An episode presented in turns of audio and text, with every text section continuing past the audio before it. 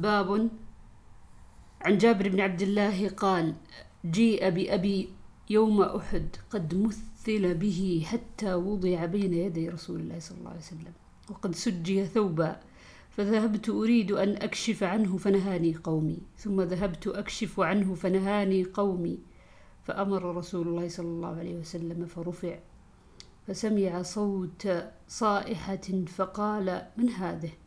فقالوا ابنة عمرو أو إخت عمرو قال فلم تبكي؟ أو لا تبكي.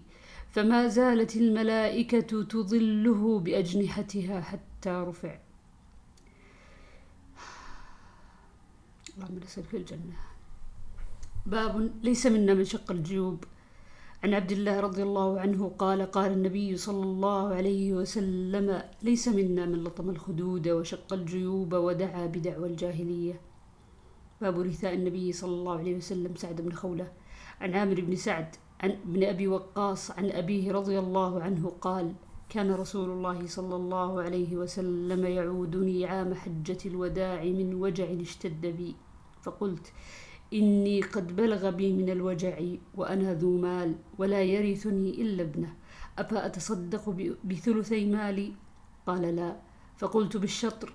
فقال لا. ثم قال الثلث والثلث كبير أو كثير.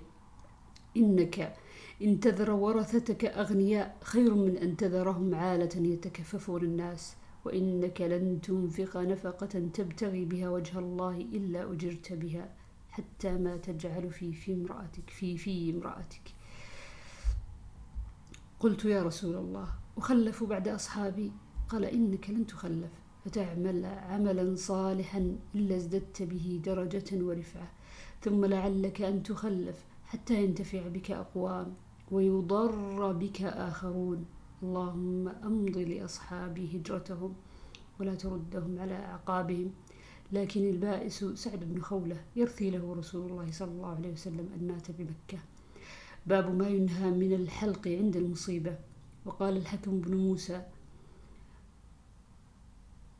حدثني أبو بردة ابن أبي موسى رضي الله عنه قال وجع أبو موسى وجعا فغشي, فغشي عليه ورأسه في حجر امرأة من أهله.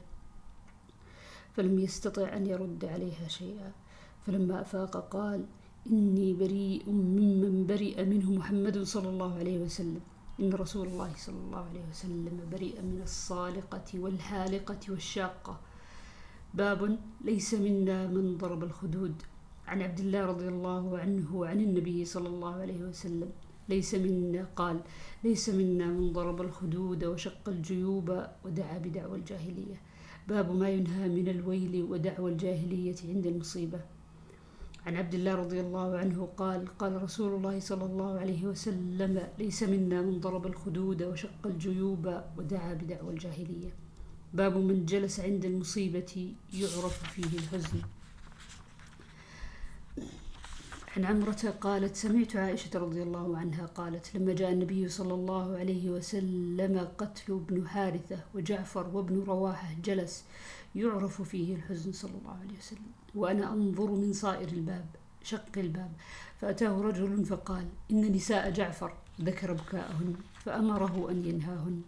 فذهب ثم أتاه الثانية فلم لم يطعنه فقال انهض. فأتاه الثالثة قال والله غلبننا يا رسول الله. فزعمت أنه قال فحث في وجوه في أفواههن التراب. فقلت أرغم الله أنفك. لم تفعل ما أمرك رسول الله صلى الله عليه وسلم ولم تترك رسول الله صلى الله عليه وسلم من العناء. عن أنس بن مالك رضي الله عنه قال قنت رسول الله صلى الله عليه وسلم شهرا حين قتل القراء.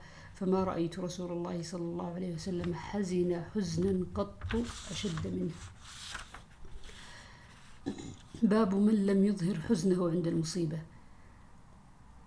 وقال محمد بن كعب القرظي الجزع القول السيء والظن السيء. وقال يعقوب عليه السلام إنما أشكو بثي وحزني إلى الله. بعد أنس بن مالك رضي الله عنه قال اشتكى ابن لأبي طلحة قال فمات. وأبو طلحة خارج. فلما رأت امرأته أنه قد مات هيأت شيئا ونحت في جانب الباب. فلما جاء أبو طلحة قال كيف الغلام؟ قالت قد هدأت نفسه وأرجو أن يكون قد استراح. وظن أبو طلحة أنها صادقة قال فبات. فلما أصبح اغتسل فلما أراد أن يخرج أعلمته أنه قد مات فصلى مع النبي صلى الله عليه وسلم. ثم أخبر النبي صلى الله عليه وسلم بما كان منهما. فقال رسول الله صلى الله عليه وسلم لعل الله أن يبارك لكما في ليلتكم في ليلتكما. قال سفيان. فقال رجل من الأنصار فرأيت لها تسعة من أو تسعة أولاد كلهم قد قرأ القرآن.